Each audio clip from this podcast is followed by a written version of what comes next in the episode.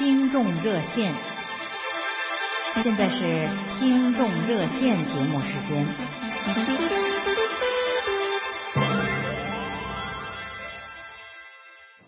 欢迎收听自由亚洲电台在美国首都华盛顿为您播出的听众热线节目，我是主持人伟廉。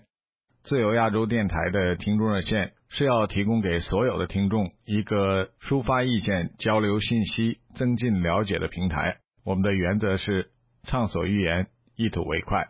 在这里再次提醒大家，造访自由亚洲电台的互联网网站，我们的网址是三个 W 一点 RFA 一点 ORG。谢谢各位的收听。下面就请听今天的听众热线。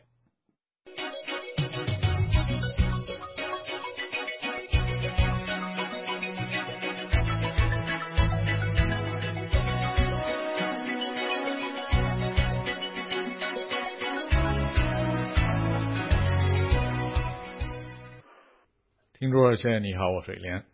你好，是我吗？张东先生，你好，请讲。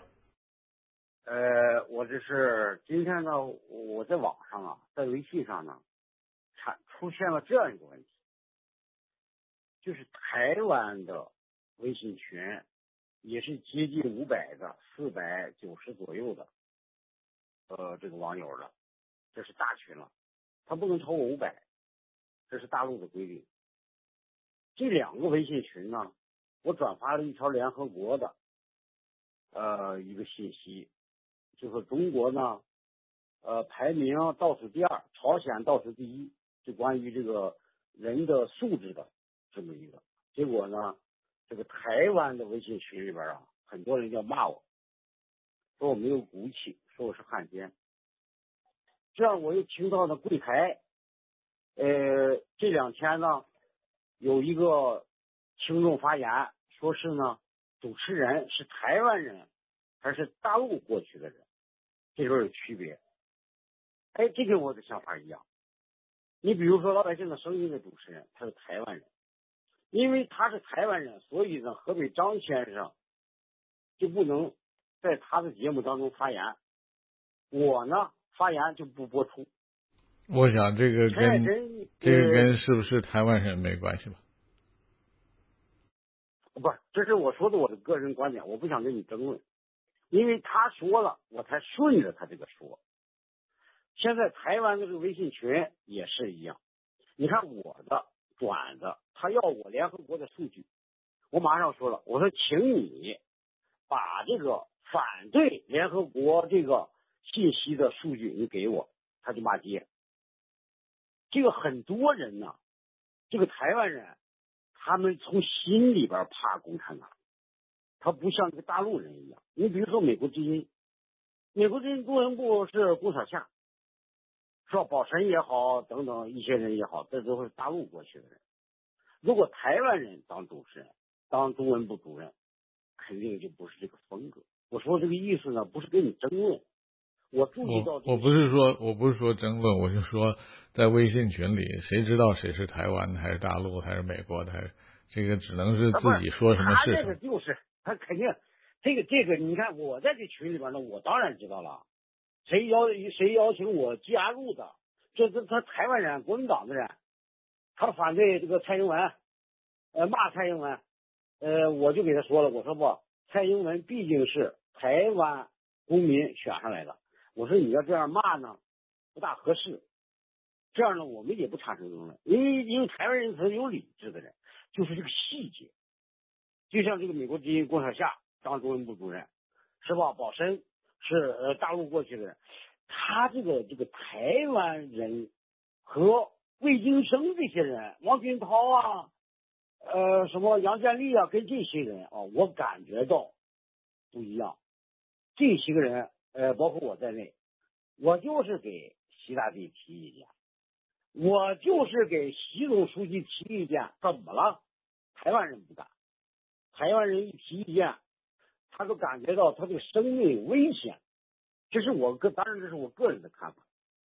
呃，您的节目呢，呃，您您肯定也承认，呃，不是完美的，它也有缺点，比如说刚才您说的，呃，按我们这一代说比较倔强，比较杠头，这是俗话说说，呃，能不能通融一点？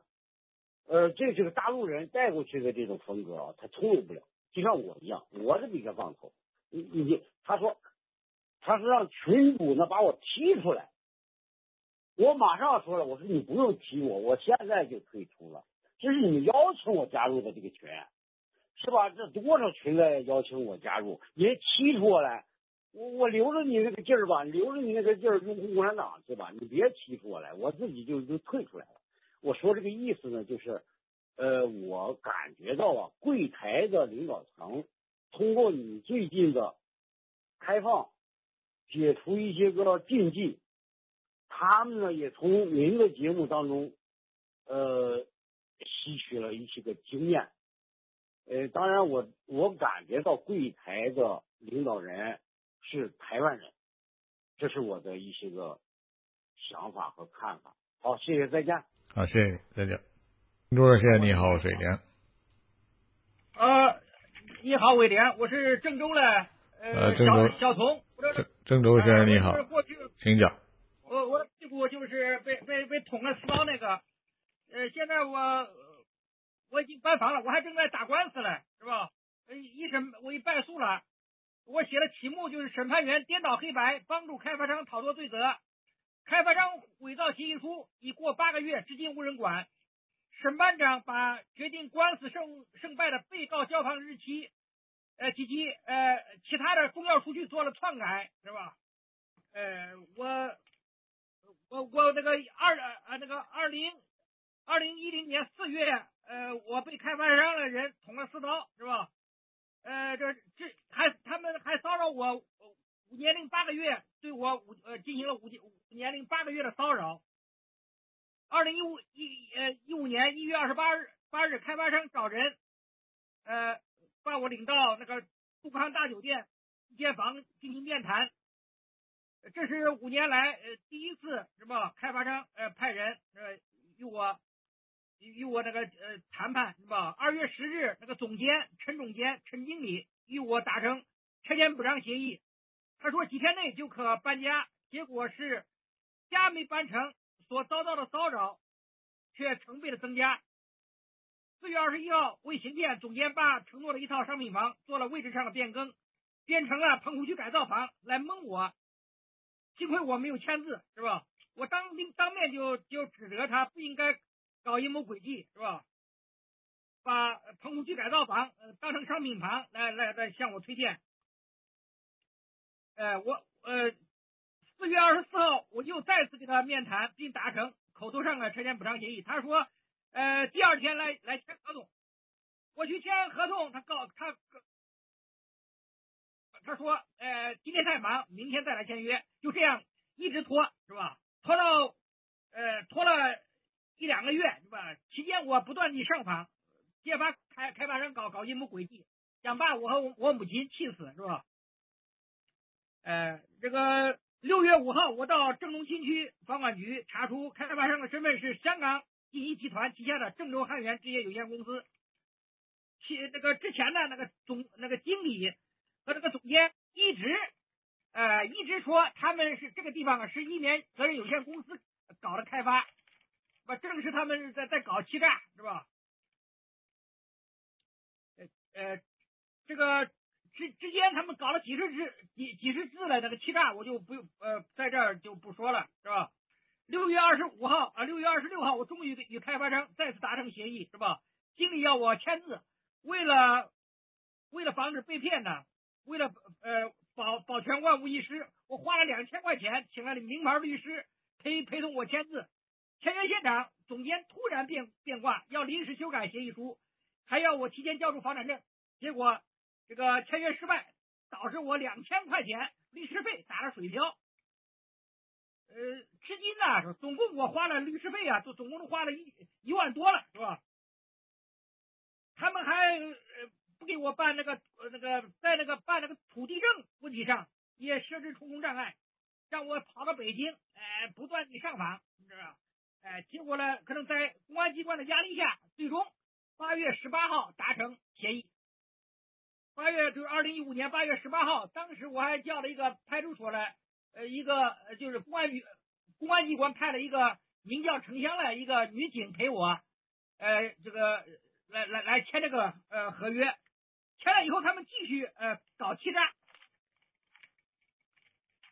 搞欺诈的这个这个八月十八号就签签了以后呃搞欺诈，欺诈的那个呃而且呢九十天内。按按那个那个那个那个协议书规定，九十天内给我办房产证，结果这九十天内他没有给我办房产证，是吧？一直给我拖，是吧？呃，九十天内他没给我办房产证，我我又去上告啊，我我还得打电话，我就到省公安厅、省我是那个市公安局，是不是？我还写那个材料，就是开发商公然违约，我也没有在九十天内给我办房产证，呃，最最终呢，在那个。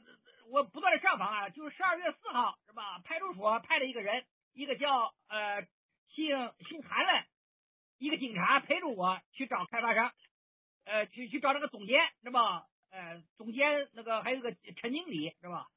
那陈经理说了，呃他一看警察来了，他说了几天内给我办房产证，结果几天内也没给我办房产证，这不过过了一个礼拜了，是吧？十二月十一号。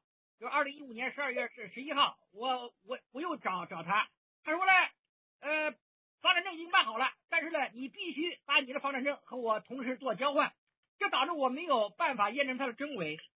我又又我又不断的上访，结果呢，呃，十二月二零一五年的十二月二十九号，一个女警察呃陪着我，呃，是还这个副局长姓王了，我派这个副局派的那个呃一个女的警察陪着我。结果呢，那个经那个经理呢，他他坚持他的要我和和我同时呃那个交换房产证，按那个协约规定啊，呃协议的规定，他我就是他给我办完房产证了以后，九十天内我再把我的房产证给他，结果他也属于违约，啊，按那个规定违约他应该承承担三十万的呃那个违约金是吧？呃，但是他们胆大包天是吧？我我也是打官司不好打，是不是？结果这拖了，是吧？一直拖，拖了以后，这个最后呢，他们有伪造，为为什么这个在呃这个二月是那个是二零一六年呢？那个十九号，呃无他无无条件让我去呃领房产证，是吧？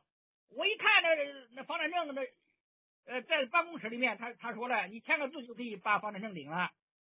我不放心，我说了，我在咨询律师。第二天我就去打房房产档案，一打一看，伪造了一个协议书。他给我签那个合，他给我签那个合同没有输输入到电脑里，呃，电脑里这个房房产档案是另外一份，我和一呃有有限公司签订了。你看这一套房两个合同啊，我我等于我等于犯犯法，我我给开发商签了呃合同，又给国面国那个一面责任有限公司又签合同，这不是这这不是我我我我违法了，我我我我害怕，我害怕他到时候他。告我一房两卖，一房两交易，我我立马是吧？我都写起诉书，哎，起诉开发商就是第一，九十天内没给我办房产证，呃，而且呢，他没给我办那个办那个房产证，呃，最后后来给我办的房产证还是有缺陷。第二，他伪造合同，我告他伪造合同，结果呢，这个三月三号，这个这不是这个一月二二二十二十五号，我就交了钱，他们还接收了我中原区法院接收了我的起诉书。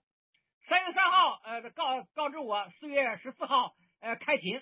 四月十四号开庭了以后，呃，八月十二号，呃，呃，八月十号，呃，那个下了结束。我接到判决。呃，郑竹先生，呃，今天时间的关系，我们只能先谈到这儿。那谢谢你，我们下次有机会再好，谢谢，再见。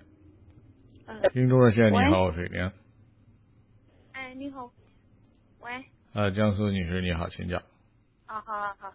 那个，我继续来谈六道轮回啊，轨道，轨道分为有福报的鬼和恶鬼，饥饿的饿，偏贪吝啬是导致下轨道的主要因素，贪图钱财、女色、名利、地位、权力，种种吃喝玩乐，临人临终因为贪心投胎轨道，很多忠良义士、帝王将相也都死后投胎轨道，他们虽然做了许多轰轰烈烈利益他人的事，不贪财不贪色。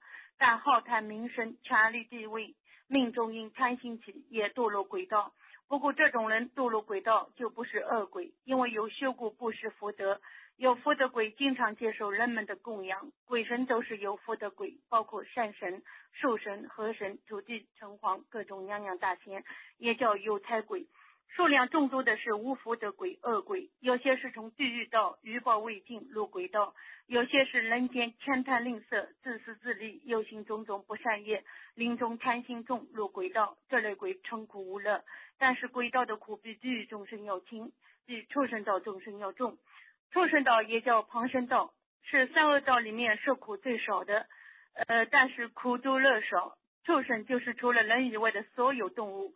畜生道多数有形有相，与人道居住同一时空；也有无形无相，与人道不在同一时空。比如龙族、金翅鸟就是看不见的。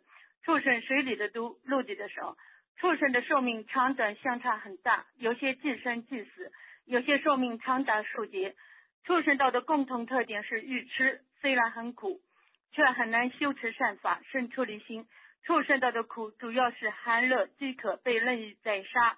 互相试探，劳役鞭打，驴要拉磨，牛要耕田，蛇被活活剥皮，苦不堪言。三恶道的业因，总的来说不外乎贪胜吃，表现在牲口意的行为中，毁骂、杀生和邪淫等恶业会得畜生果报。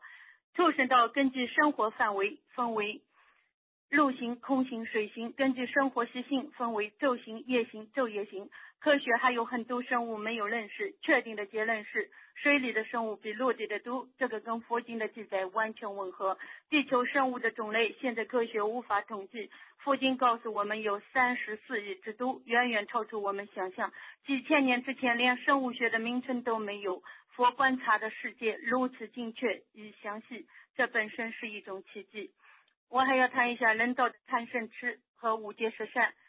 凡夫有贪嗔痴，贪欲是对世间一切事物的追求，功名利禄、亲情友情、爱情、食欲性欲，一切有形无形的事物执着与留恋。甚恨指的是心胸狭窄、报复心重、恶毒的心地。甚恨心重，死后直接堕落地狱。愚痴是没有智慧，不通情达理，无法明辨是非。来生投胎变动物，连基本的道理都听不懂，无法再修行。余下旁生道就是这样演变的生命。通过遵守戒律行善业，可以慢慢断除欲望，比如喝酒、抽烟等恶习。呃，烟酒是魔王不驯发明，危害凡夫修道。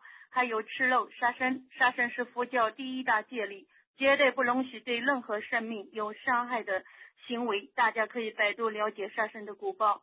遵守戒律是让自己不要继续犯罪，严格约束自己的言行品德，呃，这个做很多的善事，比如财布施、法布施、无为布施。财布施慷慨大方，对世间一切穷苦众生进行财富、金钱、衣食等布施。我要提到一位商人，香港的李嘉诚，他是一位虔诚的佛教徒。李嘉诚做了很大的布施，他的财富源源不断。法布施得智慧果报，通过讲经说法让众生明白道理。无为布施，当看到别人生病遭殃，有一颗同情怜悯的心，并且关心众生，这些布施均能获得财富、智慧等福报的回报。当然，我们的出发心并不是为了获得任何回报。人道是最容易修行解脱生死，在人道可以行五劫十善。凡在人道行过五戒十善的众生，升入天道可以继续修行。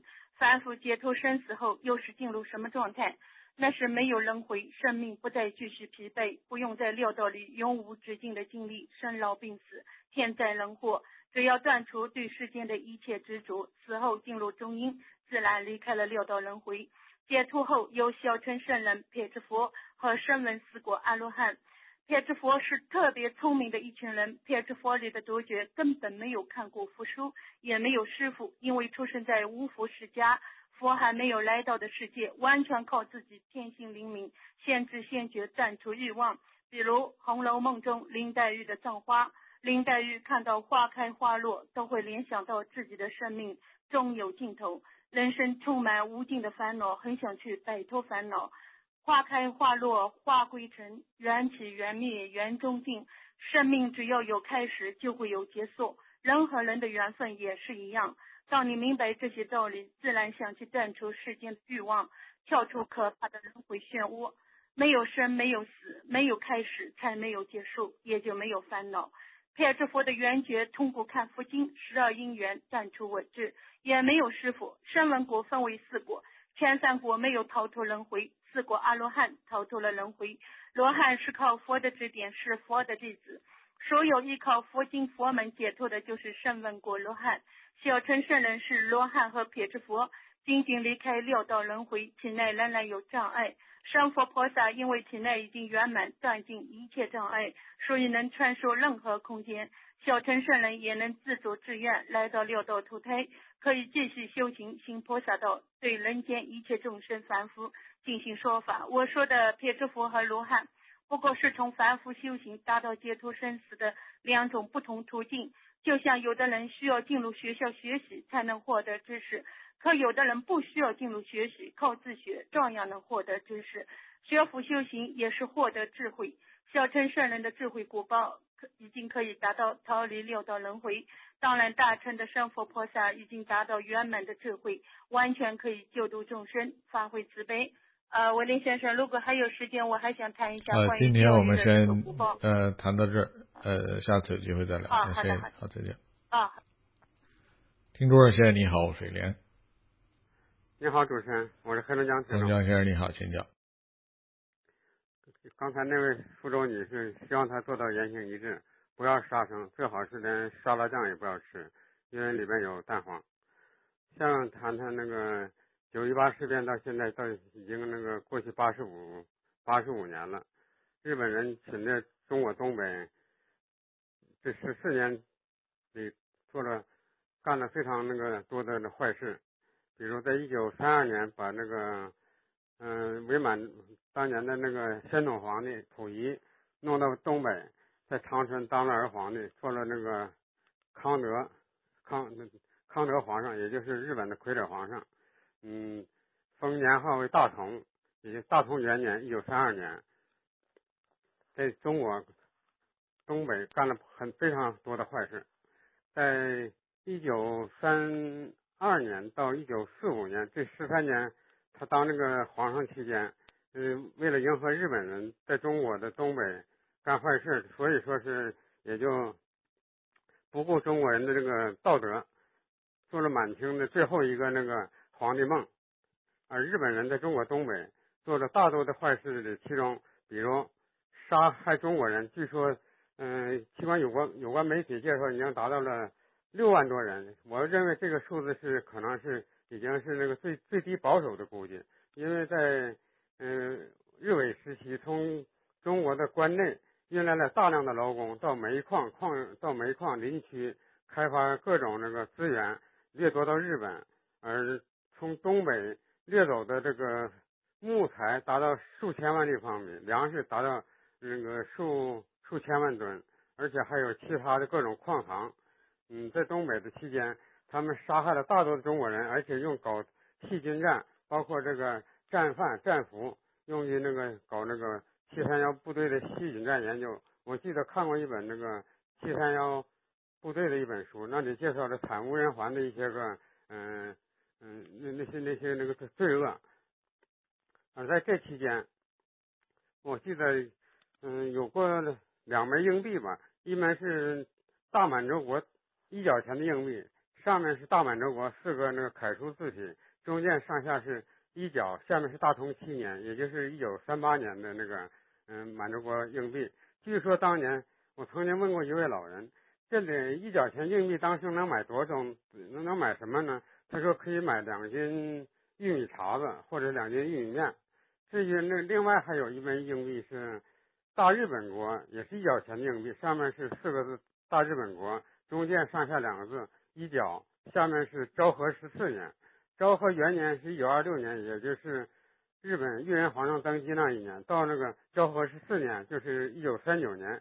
而这期间说明着日本人在一九三九年以后把这枚硬币硬币带到中国来的。至于他这枚硬币在当年在中国的满洲是不是流行过，没有考证过。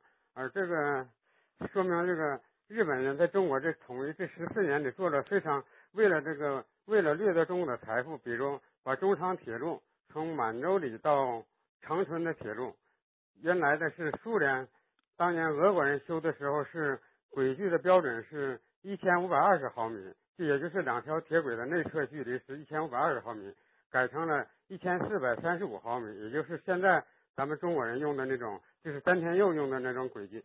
这长春到沈阳到关内到大连，所以因为长春以南的南满铁路它的铁轨标准是一千四百三十五，而把这个东北的从满洲里到长春一段改了以后。另外又把那个哈尔滨到绥芬河这一带的铁路也全都改成了一千四百三十五毫米，这样一来，这样一来，它就非常便利的把这些东北的这些源源的物资可以运送到那个到日本，掠夺到日本。当时在中国，在满洲，把中国人认为是第三等公民，比如日本人是一等公民，一等公民是可以吃大米的，二等公民是朝鲜人，也因为他们已经占领了，把朝鲜半岛已经划到了日本的版图里。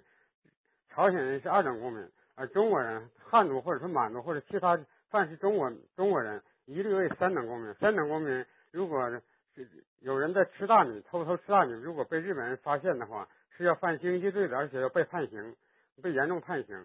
所以说那个年代里，中国人是苦不堪言，各种物资都非常缺乏。虽然满洲搞得好像是很繁荣，比如说当时的。据说工业总产值达在占全中国的一半，而且是那个因为是殖民化的那工业，根本就没有那个老百姓的那个幸福可言，各种物资都稀缺，不论是那个，比如是那个肥皂、火柴、香烟，各种那个，当然粮食因为东北粮食多，所以说朝鲜半岛很多那个朝鲜人从那个朝鲜来到中国，在那个满洲期间，因为在这之前，呃，在日本人统治朝鲜半岛期间。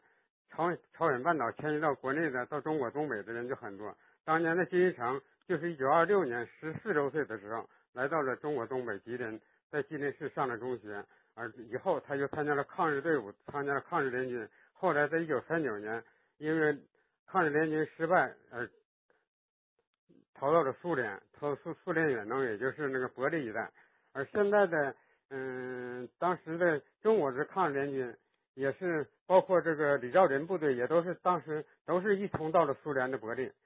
最后，当四五年日本苏联出兵以后，所以说那个就来就当满洲回到东北，也回到中国那个东北被解放以后，他们才来到这，才回到了朝鲜，有的回到了中国内。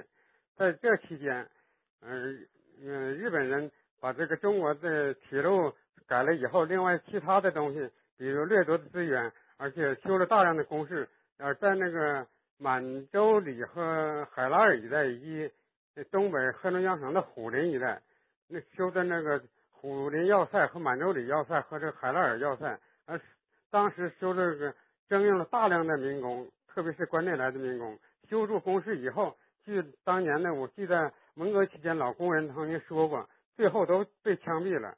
而在文革期间也是当时。也宣传过这个，比如鹤岗的万人坑，有的组织各地的干部去参观，而且当时还为了记，为了牢记当年日本日本人侵略中国、中国东北以及那个各种那个日本的罪行，到处陈列开了很多的陈列馆，以及这各个的那个呃展览会，甚至当年日本那个，比如那个日本海大海战这部电影，还有山本五十六、啊海军这三部电影。当时也曾经在国内放过，组织一些个干部或者是那个各种各个级的那个各单位的职工去看观看这类的电影，牢记当年日本的对满洲的侵略，对中国东北统殖民统治。不知道主持人您在您去没去过哈尔滨、长春、沈阳这三个城市？啊，都去过。今天时间的关系，呃，黑龙江先生，我们先谈到这儿。来，谢谢你，我们下次再聊。好的，谢谢您，再见。听众热线，你好，我是李莲。和伟莲先生你好，我湖南的。你好，湖南女士，请讲。哦，就是我想问一下，就是听众热线已经快结束了嘛，我有几个问题，就想问一下你，您觉得就是民主到底什么是民主啊？呃，这个其实，嗯，用一两个字或者一两句话是很难把它形容清楚的。呃，我想我以前说过。啊，就是世界上一一个东西，你把它叫什么？谁先把它叫什么？人们就可以把它叫什么。另外呢，其实这个东西就是一个文字上的定义，并不是十分的重要。呃呃，重要的是要看就是这些东西在呃全世界其他的国家实施的这样的一个历史事实啊。我想就是说，你可以说美英式的和美式的，还有台湾式的，还有香港式的民主是有区别的，但是他们的根本精神。呃，应该说是有共同的，呃，就是非常呃非常重要的共同点在里边。呃，在目前看来，在世界上，啊，那么民主与制衡，我想是不能分开的两个事情。那么民主要包括现在目前来看，但虽然它不是完完完美的，但是在目前来看，它要有这个呃权力的分治，就是就是所谓的三权分立也好。或者是行政、呃司法和这个各个方面的这个分治，另外要有呃就是真正意义上的新呃媒体的自由，啊这个媒体实际上还包括这个独立的非政府的这个这个团体呃这些方面，我在我看来就是媒体和这个独立于政府之外的团体这样的自由。另外呢，它要真正的保障公民的这个言论自由。呃，所谓的言论自由、结社自由，这个中国的宪法上都有，但是都有不等于都存在。啊，这个呃公民的言论自由，然后真正的保障这个公民真正有参政议政的这样的权利，然后呢，呃，最后呢还还要保障就是就是就是在这个法律面前，呃基基本意义上的人平等。当然说每一个法官他掌握的尺度什么不一样。那那都是细节，就是真正意义上像美国这样，如果总统跟平民打官司，呃，谁赢最后是没有办法预测的。但是在中国，谁赢应该说很好预测。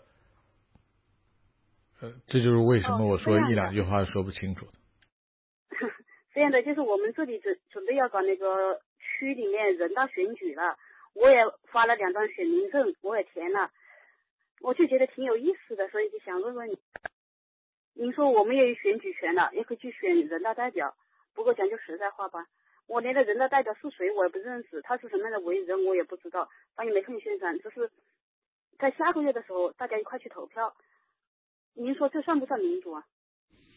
呃，当然，呃，如果算民选举是民主的重要一部分，如果说这个能算民主的萌芽的话，也可以。我觉得大家的参与是非常重要的，虽然说。呃，中国的情况我们都心里清楚，大家并不知道我投的这个票是否真的被呃就是呃计算在里边了。那里边有没有黑幕啊？这个就是投票就是在投票的过程中有没有人监督？那么这个里边有没有说上峰指定选谁不选谁？最后就好像就连中国的呃综艺节目，就是说呃。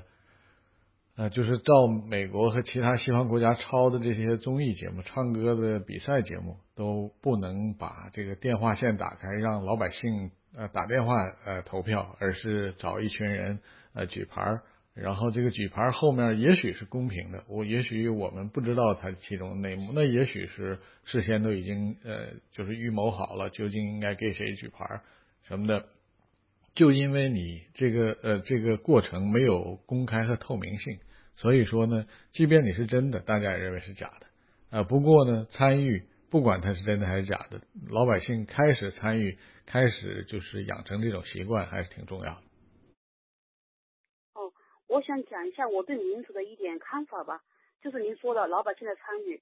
我以前实际上也参加过一次，是我们这个居委会的选举，当时也是发选票，三个候选人里面选三个，然后我们大家是一把只是打勾。一个人拿很多东西，很多张选票就是打勾。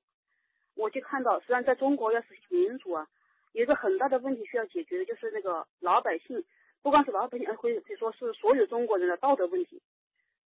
人啊，不要为了而去做什么事情，因为当选举也好，什么也好的时候，首先这个人他就会自私的考虑他自己的利益，不敢得罪那些当官的，不敢说真话。所以说这些选举，我认为呢都是很都是太假了。就包括在您的节目里面，我不止一次听到您和有些听众在争论一些关于民主的问题吧。有一个听众老是在说，是因为美国不帮助中国，然后中国又不没办法实实行民主。还有一些听众就老是说中国人，嗯，不能实行民主，民主会造成中国动乱，怎么样怎么样的，他们这样的言论。事实上，能不能民主，这个我我们有我们修炼人有修炼人的看法吧，因为我们知道。人世间的一切都是有因缘关系的，按中国老话就说是天时地利人和，一切都是天象的变化，必须到那个时候才会发生那个事情。但是在在这之前吧，我们人是需要去做一些事情的，为了这个目标去奋斗，去不说奋斗必须要做的。因为天象变化下面如果没有人去动啊，也不称其为天象的变化，必须要人自己去做才能到达那一步。所以说就是说谋事在人，成事在天。我我记得我们师傅经讲过这个话吧，以后这不是我们师傅原话，这是我个人理解，就是说以后的中国会有很大的变化，可以说是天翻地覆的大变化。但是以后的中国不会是我们这些修炼人去执政，需要很多民主人士啊，有很多有这个有志向为中国老百姓做事的人，这些人会出来。但是就说人啊，必须要怎么样的，要有志有德，就有人要有这样的志向，同样还有这样的道德修养。只有有智有德的人才会被神所看重。就像美国选举、外国选举，我们都看很多。一这个人一想出来参选，马上他的家庭的情况、他的个人的情况、所有情况都会被媒体挖出来。如果这个人在道德上有污点，那么就会被民众所唾弃吧。而中国很多人就缺乏这些道德的感召力吧，道德上的很多都不说是有问题，或者说因为他长期在党文化的熏陶下，做不到很完美，做不到很多东西。我就想，我说在。你们自由亚洲电台上面，我也听到有人，就是也有这样的情况吧。比如说在民主沙龙里面，王军涛、林月阳介绍王军涛的时候，在以前是介绍他是中国民主党的负责人。本来他这个负责人，他林月阳那样介绍，只不过是让我们听众听了觉得啊，他说的话可能更加有分量一些吧。而且我也喜欢听他的评论啊、分析啊，很有道理的。可是就有听众去反对，他说他是。他就说他自己是国内的民主党的，说他们没有选举王军涛，就认为不能这样说。事实上，在民主还没到来之前，就搞起内斗了，我就很看不起这样的行为吧。互相之间内斗，看不起人啊，互互相捣乱啊。事实上呢，我就觉得我们的嗯道德标准很简单的，就是三个字：真善忍。按这三个字去做，虽然是包罗万象，很多东西铺开讲会很宽很大方方面面，可是往细的讲就三个字，按这三个字去做啊，很多东西都包含在里面了。我就是这样认为的吧。伟林先生，您认为呢？好，我们今天时间的关系先聊到这儿，那以后有机会我们可以再接着聊。那谢谢你。好，谢谢。再见。听众先生，你好，我水莲。嗯，是伟莲吗？没错，请问你是从什么地方打来的？呃，我是吉林。啊，金林先生你好，今天这月末你要是呃，就是不再听热线了，是吧？没错。嗯，咱们那个自由亚洲广播电台是，我记得是九六年开播的吧？没错，九六年九月二十几号，二六还是二九，忘记了。嗯，从那时播的时候，我就是开始收听。那时候就是说，为了买个短波收音机，买个好的短波收音机，给，就是花了当时买个日本索尼，索尼那个短波收音机花了很多钱，一千多。那时候一千多的钱也非常不少了。后期现在我就是在网上现在能翻墙了，所以说听你的这个听众热线也是好些年了。就说你要这月末。嗯，就离开听众热线，就觉得挺可惜。昨天我听，呃，有的观众啊，就是有的听众，就是对你这个，可以说你这二十年来听众热线，我也知道现在非常也是非常辛苦。呃，可能有的人不理解，但是我能理解。呃，可以说，我记得好像你是八九年那个那个事件之后走的吧？没错，没错。嗯，我记得那时候我刚上班，上班那时候发生这个八九年六四期间，我记得那时候我是挣三十多块钱，后期有的学生就是，呃，捐款呢，我就把三十块钱全捐了。比如说那时候，啊，一晃过了二十二十年了，将近二十年了。可是自由亚洲广播电台吧，我也是从那时候开始收听。那时候可以说收听就是，呃，像昨天观众有的说，呃，说的似的，呃，用短波收音机，可以说大陆干扰非常厉害，敲锣打鼓的，可能有时半夜，哎，睡一觉等着到到点儿之后收听，完了之后醒了，睡一觉醒了又收听。但现在好了，现在是，呃，可以说我这个用手机啊，或者是平板翻墙。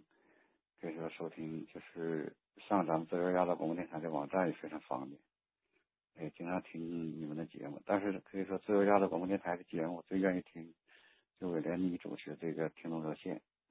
你像其他也可以，但是从在呢，你主持的听众热线比较有特点。特别是这些年吧，我收听过程中有很多观，有很多听众，可能是有的是，呃，就是说。这怎么说呢？就是说，呃，在打呃打热线的时候，可能也故意出难题也好，什么，就是说，我感总感觉就是你回答的非常机智，非常睿智，嗯，所以说非常佩服。可以说二十年来吧，可以说我也能体会到你的辛辛苦，也能体会内心你的内心，我能体会到。嗯，上一天听说你要走了。而且我在推特上给你留一条留言，那个有个叫马哲，那个就是我。希望以后吧，嗯，虽然你不在听众热线了，希望你一切，包括你的家里一切都都好。嗯，我想呢，不管中中国呃实现民主以后，我想大家不会忘记你的。呃，以说大陆有良知的人听听到你。主持二十年的听众热线，可以说从内心来讲都非常感激你。这我呢，就是我非常感谢你的这个肯定。其实大陆的人是否忘记我并不重要。如果我所做的这些事情，嗯，就说实际上主要是为我自己心里的感觉。呃，如果这做的这些事情真的对，就是。这个大陆也好，或者任何其他地方的人也好，如果有呃一点帮助的话，那我想就是呃就是对我来说是更更是呃就是让我感觉这个二十年是有意义的。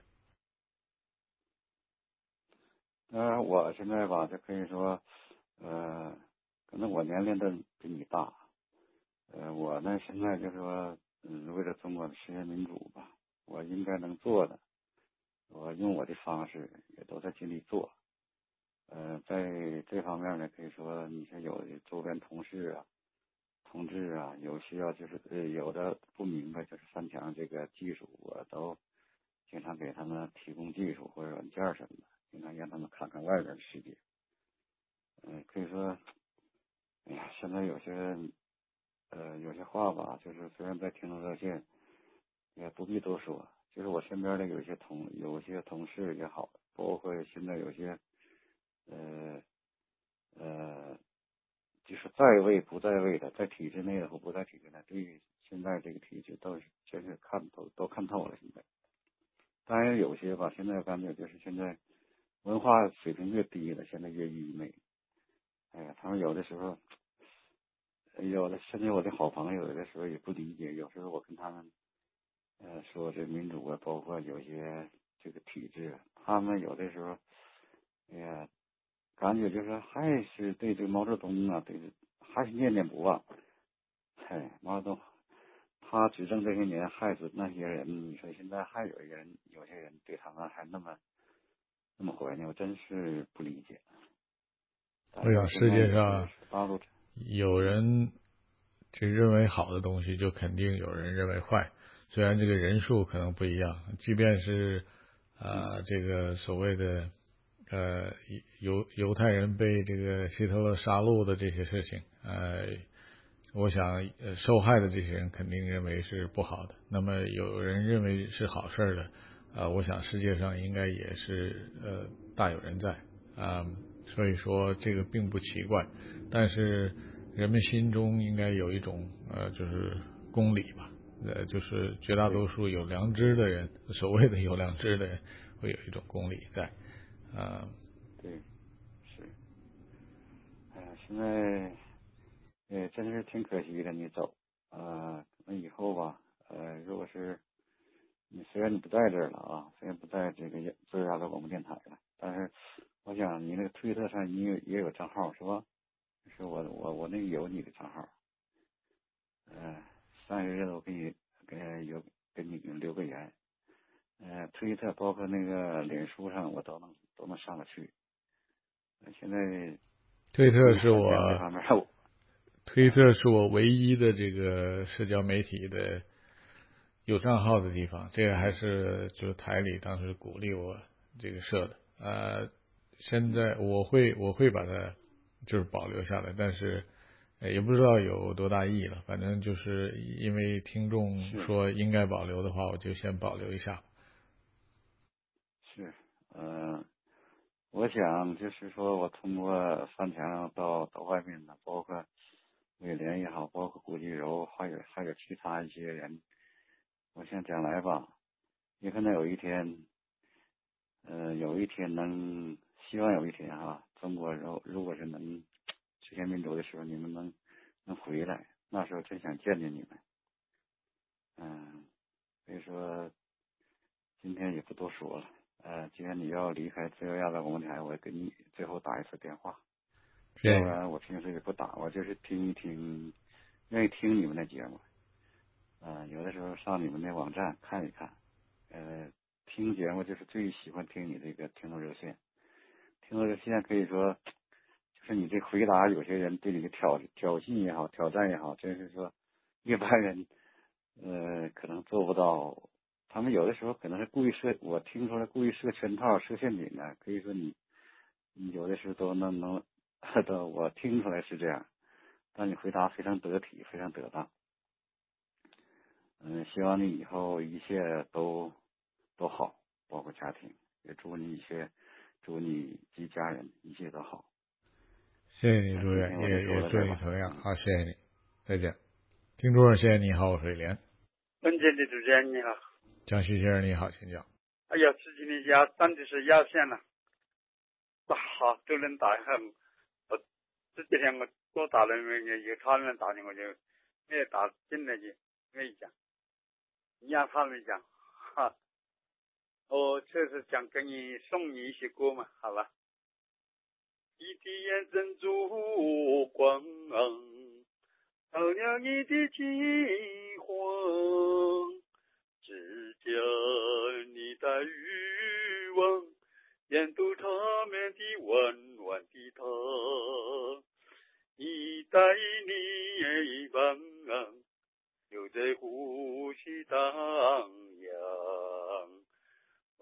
在这一生，这是这是你的一双，都下在你的月光，阿面在我们的眼望上。独下幻黄的思想，变得战破万古，独下站立的月光，阿面在不变的仰望上，哎，独下震撼的思想，也战破万千战过往，故事的笔气。在那腾古时光那一修长，坚持的平等这幅是当初的修长。这些歌词写给你哈，我好来唱这样一段：天的烛光，这点最是温暖你的心疼。难忘有一幅画，我。等等到花香，我待欲望一盏，伴，着你的地方，多下等你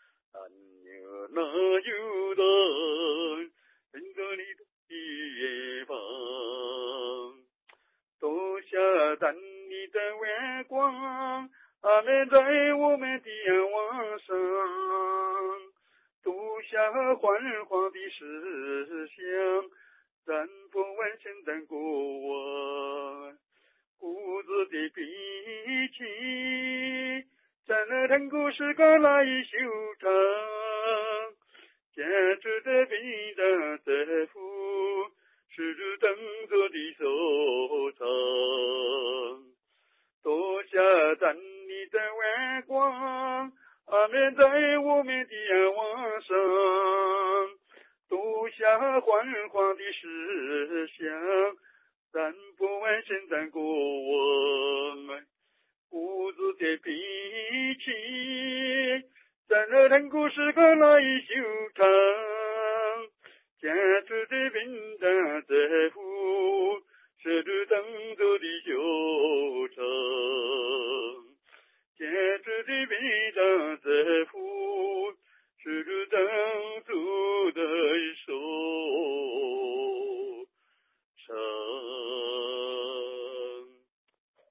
我最后就告别嘛，这终于人生在望啊，现在是干上一下来呀。好了，谢谢你。嗯，好，再见。听众朋友，我们在此向您介绍两种简单的办法来突破网络封锁。首先，在海外的网络服务商如雅虎、热游或者寄邮的网站上注册一个电子邮箱。接下来，请发一个电子短信：p r o x i e s a 一圈 r f a n e w s 点 o r g。您在几分钟内就会收到一个自动回函，然后打开回函，您会找到数个代理服务器的连接。请记住，这些连接经常更新。下次登录之前，需再发一份电邮，获取最新的连接。如果您希望收到载有新闻以及能够引导您登录自由亚洲电台网址的代理服务器的每日简报，请通过代理服务器连接登录 www 点 rfa 点 org 斜线 man。d a r i n 斜线 d i n g y u e，然后输入您的电邮地址。你想反复收听本台的节目吗？请登录以下的网页。：w w w 点 r f a 点 o r g 斜线。M a n d a r i n 斜线。G u a n g b o ku，如果您希望收听您所喜爱的节目，请登录我们的网址 www 点 rfa 点 org 斜线 mandarin。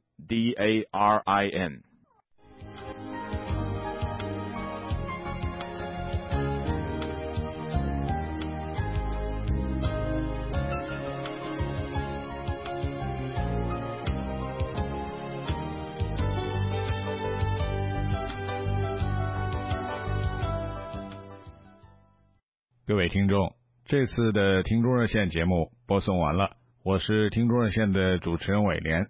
北京时间每星期一到星期五的晚上八点到九点半，我会恭候各位听众的来电。听众热线的号码是幺零八幺零八八八二七五七六五五幺零八幺零八八八二七五七六五五。听众热线的首次播出时间是。